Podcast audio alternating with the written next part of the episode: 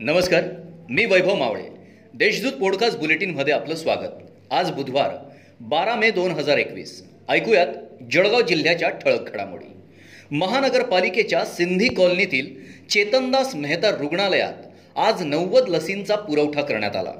मात्र या ठिकाणी केवळ एकोणसत्तर जणांचे लसीकरण झाल्यानंतर लस संपल्याचे नागरिकांना सांगण्यात आले.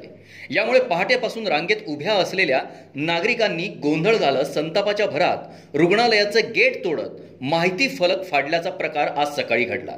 दरम्यान घटनास्थळी महापौर उपमहापौरांनी धाव घेतल्यानंतर हा वाद शांत झाला.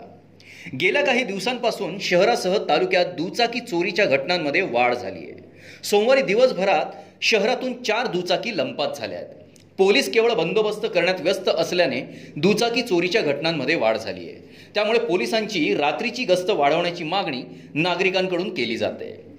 जळगाव कृषी उत्पन्न बाजार समितीतील गर्दी कोरोनाचा हॉटस्पॉट होत असल्याचे निदर्शनास येत असल्याने जिल्हाधिकारी अभिजित राऊत यांच्या सूचनेवरून पोलीस अधीक्षक डॉक्टर प्रवीण मुंडे यांच्यासह पथकाने पाहणी केली.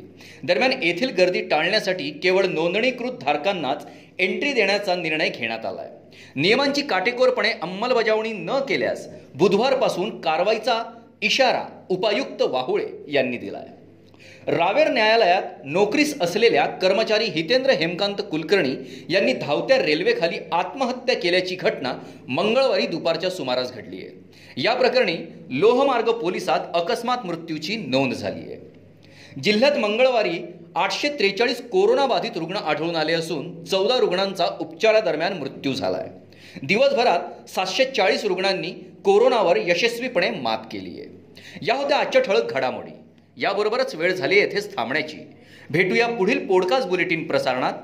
तोपर्यंत संक्षिप्त बातम्या आणि ताज्या घडामोडींसाठी देशदूत डॉट कॉम या संकेतस्थळाला भेट द्या. धन्यवाद.